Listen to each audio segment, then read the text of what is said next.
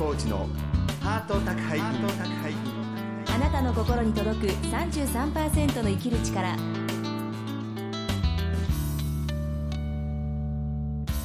ご経営いかがですか？作家の月野コーチです。勝井宏恵です。月野コーチのハート宅配便。今週も番組を聞きのあなたに33%の生きる力をお届けします、えー今日もね、はい。メールいただいております、はい。ぜひ紹介させてください。お願いしますえー、ひまちんさんですね、はい。えー月野さんひろえさんこんにちは。こんにちは。懲りもせずまた投稿させていただきます。東京のひま人です。先日は私の実にお恥ずかしい詩らしきものを月野さん直々に朗読していただき顔から火が出るほどの思いでした。いえ私ね、うん。あの気持ちよく朗読させていただきました、はい。気持ちよすぎぐらいええなそうでしたよね。はいところでツイッターで偶然出会った素晴らしい言葉をご紹介いたします、今度は私の言葉ではないので少しは勇気を持って書きます、はい。はい、ここんとこずっと病気。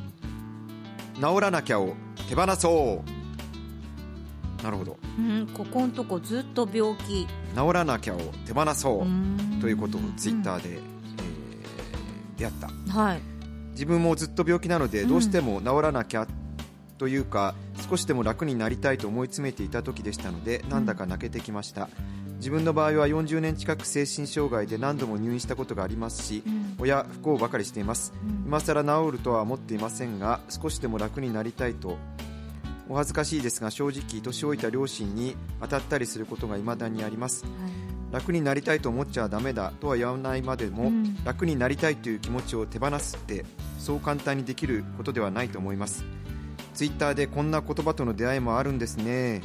ではまたお二人の今後ともご活躍をお祈り申し上げます。ありがとうございます。ありがとうございます。まあ、まさしく、ええ。私の病気も全然治りません、うん。いろいろあのアルコール依存症ですけど、ええ。治ってなくてただお酒飲まないだけなんで、はい。やっぱそういうね、うん。治らなきゃっていうのはかえって自分をねうん気持ちを重くして病気進行させますから、ええ。手放すことっていうのはね、はい。すごく大事だなとこう思いました。はい。またぜひメールくださいね,、ええそうですマージンさん。ね待ってます。はい。今週も30分間最後までお楽しみください。月の工事のハート宅配便あなたの心に届く33%の生きる力。この番組は全国15局のコミュニティ FM とインターネットラジオ局オールニートニッポンを通じてここ新潟市からお届けします。月のコーチのハート宅配便。あなたの心に届く33%の生きる力。さまざまな人生体験を乗り越えてきた女性サバイバーに毎週お話を伺っています。今週は先週に続いてトラウマテクノポップバンドアーバンギャルドのボーカル浜崎陽子さんのインタビューをお届けしますえーアーバンギャルトですけれども、はい。松永天馬さんという方がですね、えープロデュースをする最近人気のあるバンドなんですよ、はい。えー私、まあ、生きづらさイベントやってるんですけど、ええ。ファンの方がね、うん。すごくあもう今バンド好きなの何っていうとね、アーバンギャルドっていうのをね、へえいう方が多くていろんな病気とかメンタルヘルスを、まあはい。素材とした、えーこう完成度の高いうん。世界観をこう作っているバンドなんですけれども、ええ。えー、こう一点ボーカルが浜崎陽子さんでして、あのすごい、まあ、チャーミングな、そうですよね。ね方なんですけれどもね、はい。えー今回ですね、えー壊れ物ファンもすごく好きなんで、うんうん。ぜひと思ってインタビューをうん。頼みましたらはい。快く引き受けてくださいましてありがとうございます。でもね先月みすみさんの時はちょっと怪しげな場所での収録でしたけれども、前回はねレン,、ええ。レンタルームっていうちょっと怪しい感じ。今回ははいはい。高円寺にあります無ええ。力無前寺っていう、ええ。ちょっとカルトな、あのーライブハウスっていうか、そこで、まあ、怪しいっちゃ怪しいですけど、あのー撮らせていただきまして、えええーまあ、そんな感じなんです。そうですか、はい。じゃあまたそのね怪しさというか、まあ、ちょっとそこのどこで撮ってるかっていう部分も今回ちょっと分かる感じがしますかね。そうですね。話の中あのインタビューの中中でも少し出てきますけれども、はい。楽しみにしたいと思います。えそれでは浜崎陽子さんのインタビュー第2回目です。どうぞお聞きください。今日は2回目ということで、はい。1回目の放送ではですね、はい。えー陽子さんの、小学生時代のはい。いじめ被害のね、話をあの浜崎陽子がここまで苦しんでたかみたいなね、はい。えーお話をお聞きしました。あのみんなからむハブされるとか、はい。えーすごい辛いことがあってアドバイスとしてはねやっぱり、えー人に話してみることが大事じゃないかとか、はい。えー話す人がいなかったら手紙で、えー誰かに書いてみるとかね、はい。もうそういうえー吐き出すことが大事なんじゃないかっていうのをお聞きしたんですけれども、はい。はい、でそんな小学生の頃のお話をお聞きしたんですけど中学以降もいろいろあったそうでその話を今回はお聞きしようと思うんですが、あの中学校も毎日学校行かないといけないじゃないですか。そうですね。嫌ですね、うん。で小学校と違ってなんか単位みたいなテストで点を、うんのシステムが変わっていくじゃうないですか、ん、ありますね。だからそういうのもあって自分の中では結構頑張って学校行かないといけないなっていうのんがはいはいあってそれで部屋の壁に紙ではい。毎日学校に行こうみたいな、あー。自己啓発じゃないですけど、うん。そういうのを貼ってたりとか書いて貼ったりとかしてて、はい。それでおよし毎日行くぞとか思ってたんですけど、まあ、それは途中で頓挫されるんですけどそ なんかそんな感じで頑張って行ったんですよね、うん。はい。それで中学校の頃もバレエ続けてて、うん。それちょっと私怪我しちゃったんですよ体を。バレエ。あはい、それで中学校の2年生に上がる時に、はい。バレエをやめることになってああそうですか。そこが人生で最初の挫折。あバレエが心の支えだったですよね、そうそうそうそうう。んうん。それでやっぱりバレエの先生とかバレリーナになりたいなっていうのとか、うんやっぱりゆくゆくはそのバレエうん団うん。所属してっていうのとかもいろいろ考えてた夢っていうのは全部そこで一旦リセットされちゃっあてあそれは辛いですね、ねそれでやっぱすごく辛くって、はいなんか学校その時もやっぱ学校どうやって暮らしてたかって記憶がないんですよ。痛い痛い時代時代はねうん。人間記憶消すと言われてますけど。その頃どうやって学校あのあの期間どうやって学校行ってたのかなとかもすごい思い出してもやっぱ思い出せなかったりとかもしたし、結構辛かったですね、ん。なんか思い出した涙がちょっと出てきそうなうん。感じなんですけど、うんうん。いやあのねわかります。あの、うん。この番組実はインタビューであのあの東千鶴さんというまあねあの著名なあ女優さはいん出てくださったんですけど、3年ぐらい記憶が飛んでるらしいです。ああ本当ですか？家庭のことでお父さんがアルコール依存症でさまざまな痛みがあって、うん。もう全く記憶が飛んでるって、うん。やっぱりねそういう痛みのね時間が、うん。私もやっぱり20代半ば病院入退院繰り返してましたけど、あんま覚えてないですね。そうそうだから私の場合はやっぱ思春期のなんか一番多感な時期だったんで、その将来どうしていこうかみたいなことが結構分かんなくなっちゃってその時に、はい。でそこでじゃあ一緒になんかクラブ活動しようよみたいな誘ってくれた友達がいたんですよ。あでそこで吹奏楽部にああ吹奏楽部。うん、うん、初めてそのクラブ活動っていうものをしようと思って。音楽が出ましたね、うん、そうそう吹奏楽部にそれはなんか中学校の1年生の時の担任の先生が多分浜崎は音楽とか、うんうん。そっち芸アートとかそ,、っちの方に行ったらいいんじゃないのみたいなアドバイスとかしてくれてたんですよ、はい。でそういうこともあってそのあじゃあ吹奏楽ってやってみたいみたいなピアノも習ってたんでやってみたいって言ってそれで行ってたんですけど2年から入ったんでそのなんだろう。後輩が入ってくるわけじゃないですか。で後輩と同じ扱いになるのかなって思って入ったら、2年生のパートをそのまま任されるようになっちゃってでやっぱり楽譜も読めたんで、はいはい。ある程度のことはできたんですよ、はい。でそしたら途中で入ってきたあの。あなんで私たちと同じみたいな感じになっちゃって。人間は嫌なそういう心理があるんですね。そうそうそうそう、ん。それで結局その誘ってくれた子っていうのがなんか後ですごい泥仕合になっちゃうんですけど、はなんか前々からお前気に入ってなかったんだよみたいな感じになってんそれですごいもう激しい口論の喧嘩の後絶交したんですけどあ自分たちは1年生の時にはやらせてもらえなかったようなパートを入ってきてすぐにやれるなんてみたいな感じですごくなんか責められたりしあてで自分の中ではそんな大したことじゃなかったんですけど、うん。それもうんなんかそういうこと言うんだって思ってうん。結構がっかりしちゃっ世のて中ね うん。つまらんことですねそれはうん。ね、あそんなでもそれがよよくよくいろいろ話を聞いてたらそれだけが原因じゃなくって積もり積もって私に対してなんかい憎しみを抱いてたみたいだったんでだからぶっちゃけセーターが良くてスタイル良くて美人だったからじゃないですかね。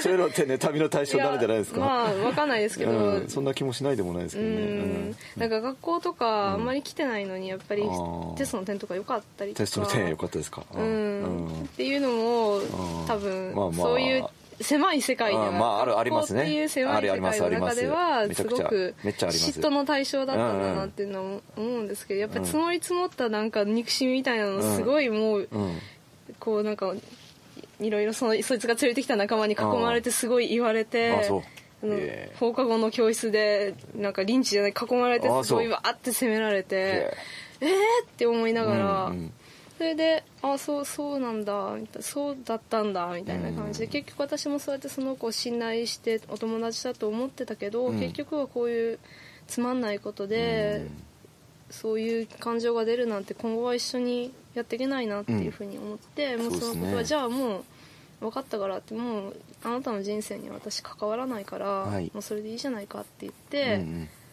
私はクラブを辞めて、はい。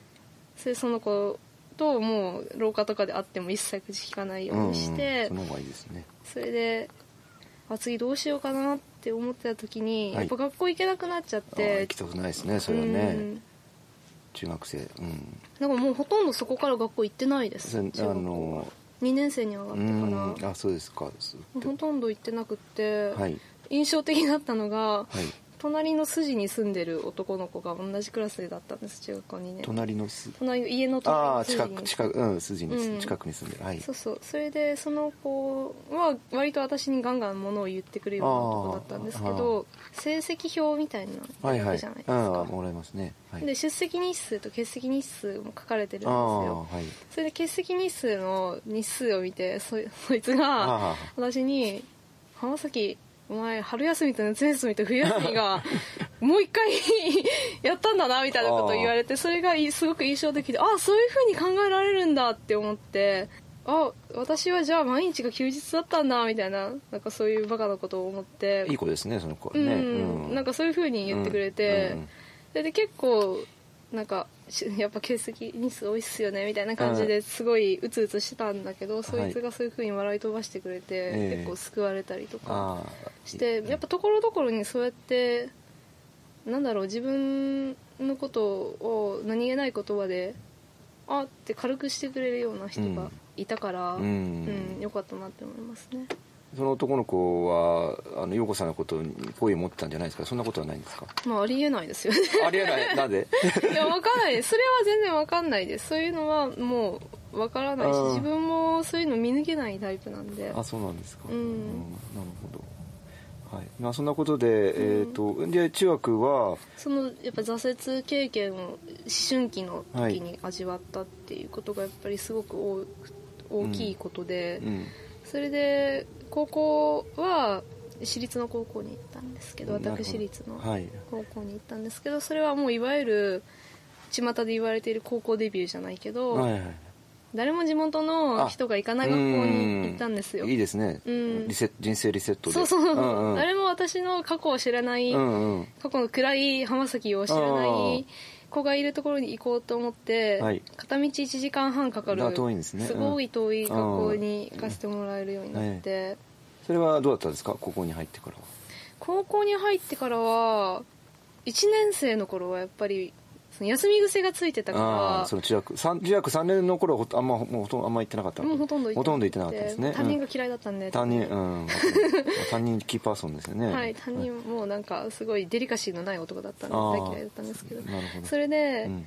高校1年生の頃はやっぱ休み癖がついてるからまずそれを克服しなければならないっていうので,、また改めて私が毎日学校に行くって書いたの紙を書いて貼りました。貼りました。またはい。貼って貼りました貼りました。はいはい。それでこう乗り切ってたんですけどそうやっぱり辛くなっちゃって。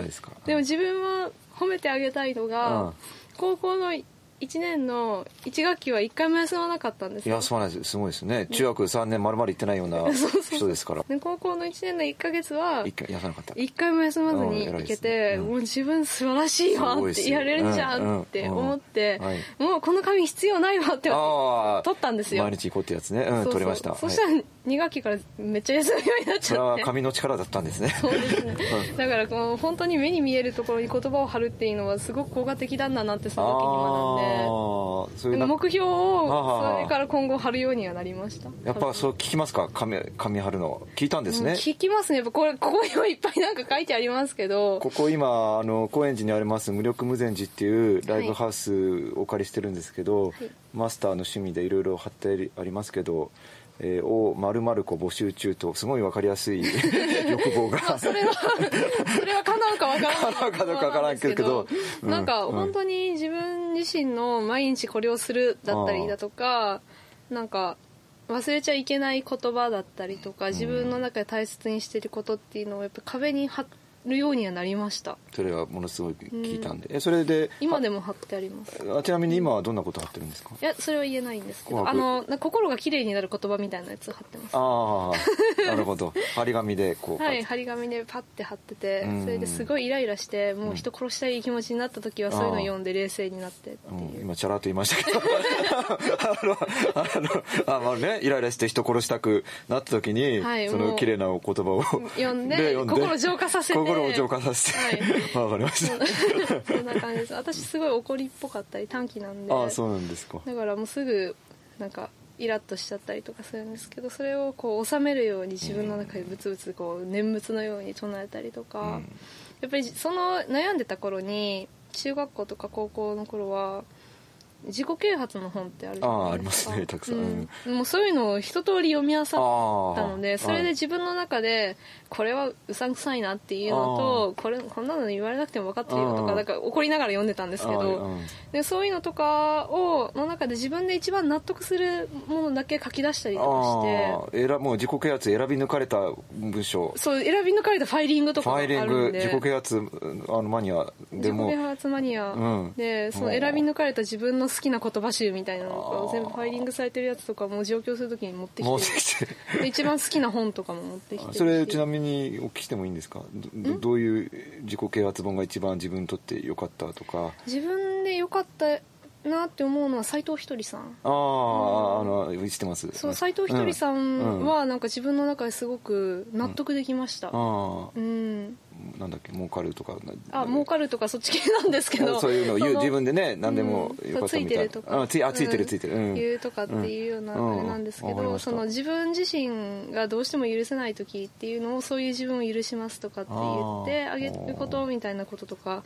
えじゃあこうこうの時はどうなんですかって、うん。こうの時はこう言うんですよっていうのに全部答えがあったんですよ。あそうなんですか。ええ。うん、でじゃあこの時はどうなんだよっていうので詳しいことが書かれてない本っていうのは結構多かったんですけど。他の自己啓発本がね。うん。斎藤ひとりさんのは自分の中でしっくりいく内容があったし、わかりました。うん。あそうそれも高校の時にやっぱり行きづらかったんで、ええはいはい。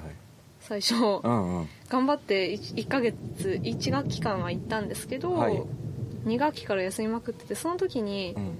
担任の先生、まあ、すごくいい先生だったんですけどに勧められてカウンセリングあのあええなんだろうスクールカウンセラあーみたいうん。な方がいたんで、カウンセリング受けてみたらって言ってくれたんですよ、はい。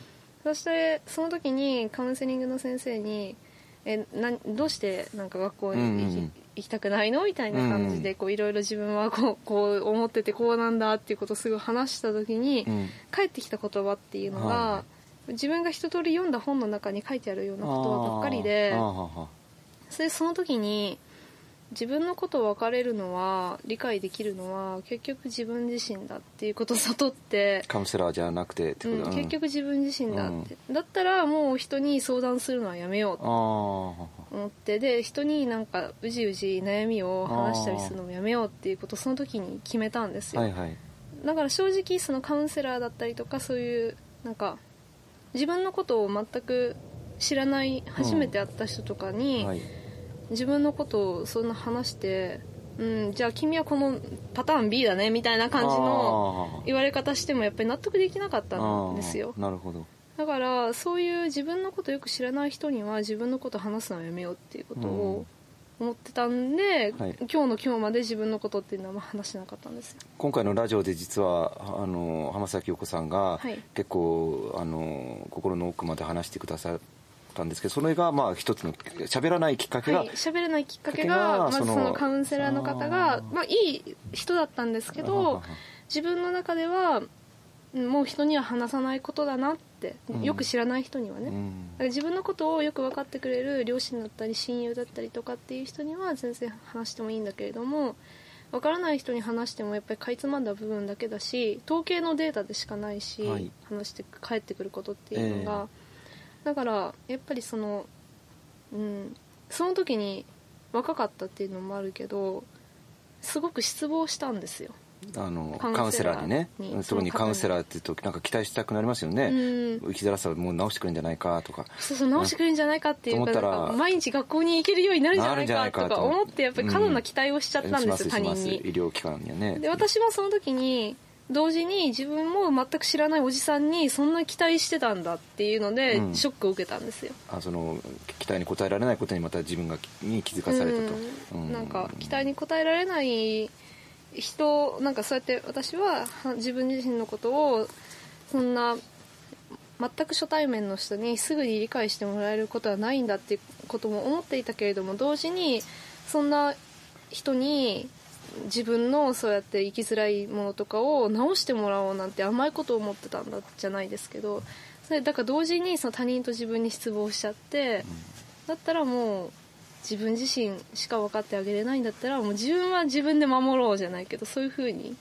考え方をシフトしたんですよ。決意した17か18ぐらいですか？えっ、と16ですね。16の固く決意してそしたら自然と学校に行けるようになりました。あそれはいいですね、うん。じゃあ結構己のことを信じてみたいな。そうそうそう。だったらもう自分がもう人に左右されずに自分が思ったことだけしようっていうふううん。にそこで決意して、はい。そう思ったらなんかすごい日々ぐじぐじ悩んでた小さいことっていうのがなんかどうでもいいことのように思えてきて、自分がやりたいことだけやろうって、なるほど。うん、わかりました。りそんなね浜崎陽子さんのすごい、あディープないいお話聞いてますが今回は張り紙が聞きますと。サイトを一人読めよと。あとカウンセラーに期待しないで己を信じたら浜崎陽子さんの場合ははい。ちょっと道が開けたというこの3つの重大なヒントがはい。私の胸並びにリスナーの胸に響きましたんで。はい、なんか学校毎日行くって書いたら結構叶いました本当に。晴れよとみんな。そうちょっとずつだから毎日学校に行くっていうのが目的だから早退してもいいんですよ、あ行くだけでね。うんうん。うん欠席しなければいいんですよ、うん、それはでもポイントですね。そうそうそうそう。んん。だから途中から行ってもいいし、早退してもいいしだから学校に行くっていう行為がやっぱり毎日続けることができたりとか1回でも多くうん。自分を今週は2回も行けたとかそういうのでちょっとずつ褒めてあげたりとかしたんで、うん、わかりました。まあ、えー、3本目以降もとても楽しみです。はい今日は本当にありがとうございました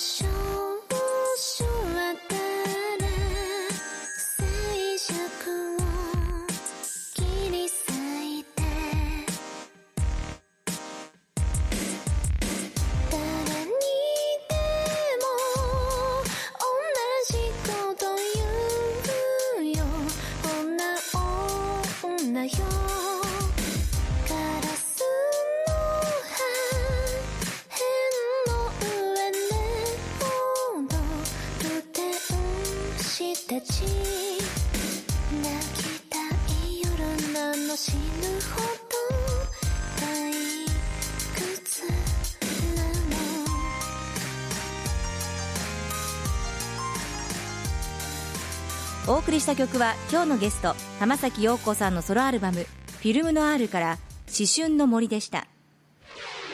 月野コーチのハート宅配便。あなたの心に届く33%の生きる力。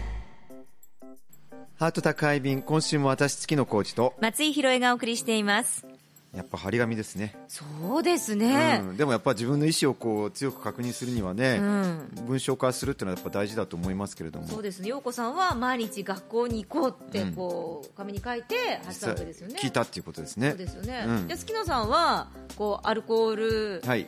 やめるとか飲まないとか、うんうんなんかそんな張り紙とかしたんですか？いやーしたことないんですけど、うん。でも最近結構生きるの辛くて、えツイッターとかで、うん。まあ、一日一日生きようと思って、えうん。え今日も夜寝る前にツイートするんですけど、ええ。今日一日生き延びて幸せみたいなのねやっあぱりそういうの大事ですね。今日一日で今度貼りますよ。あのえ？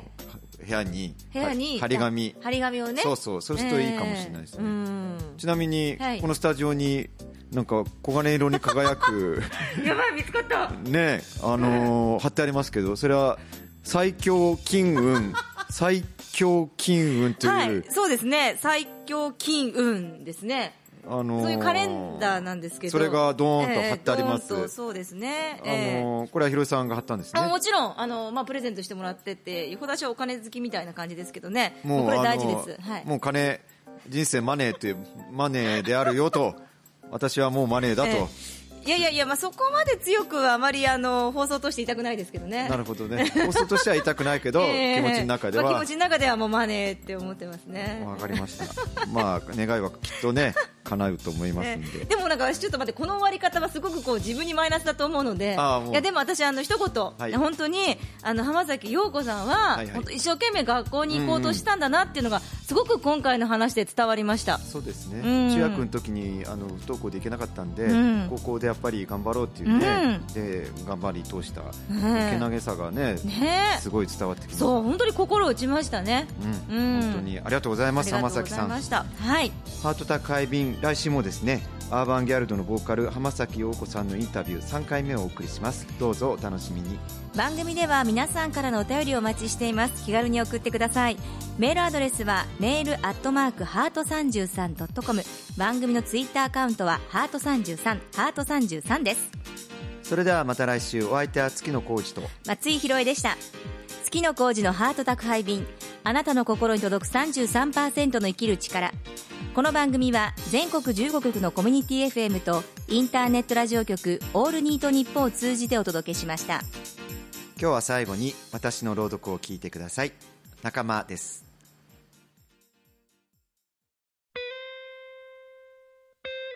試練で死ぬ前に僕たちを見てくれ。練炭で死ぬ前に僕たちを見てくれ。インターネットで知り合った見知らぬ者同士が死んでいく共同体として車の中で一酸化炭素に包まれる前に地球は太陽を回る車のようなものだ。この地球という車の中で生きることができない者同士がもだい苦しみながらも共に生きていく共同体を作ることができたら僕たちのメッセージはきっと届かないだろう。でも僕たちもあなたと同じようにこの地球という車の中で今ももがき苦しみながらも生きていく仲間であることだけが伝わればいい。そう思ってる。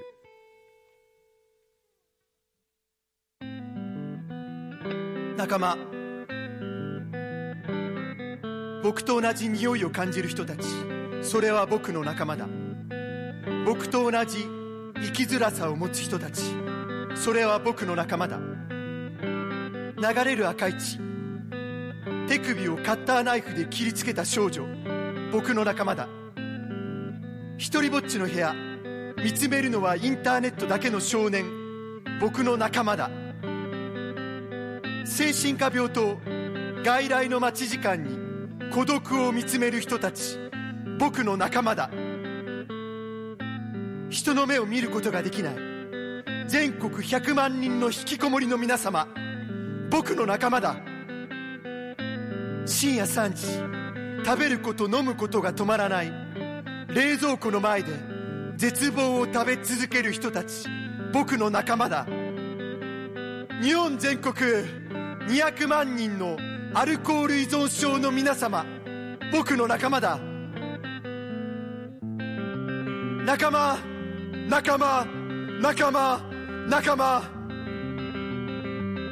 仲間がいれば僕は生きていける。仲間で傷を舐め合って傷口をおじくり回して傷口をつつき合って流血して大流血。血と汗と涙を流しながら生きていこう仲間。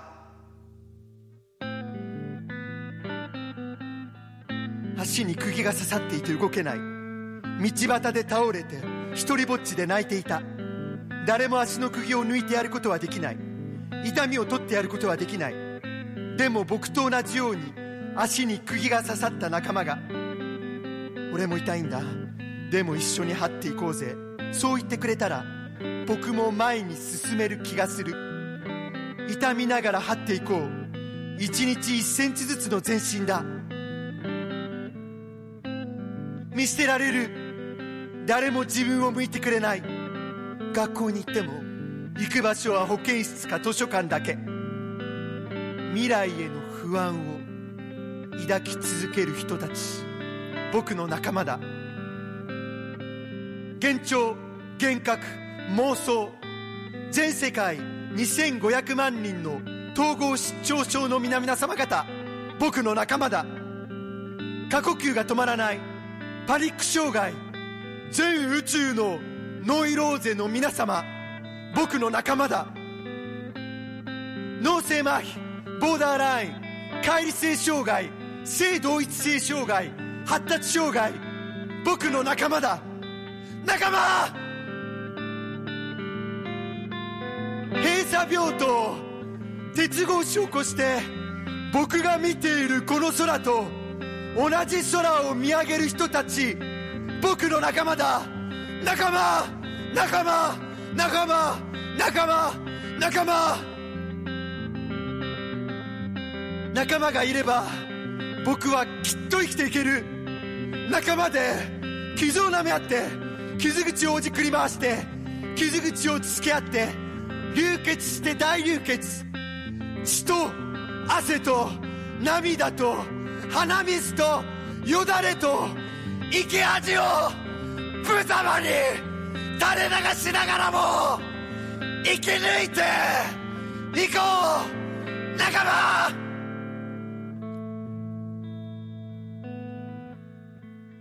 一人ぼっちでずっと生きてきた。生きることができない。死ぬこともできない。人が怖い。だけど孤独に苦しんでいる。それが僕だった。僕と同じ心を持つ人たちがいることに気づいた。僕と同じ痛みを持つ人たちがどこかにいることに気づいた。生きづらさを共に分かち合っていこう。仲間。仲間がいれば僕はきっと生きていける。仲間。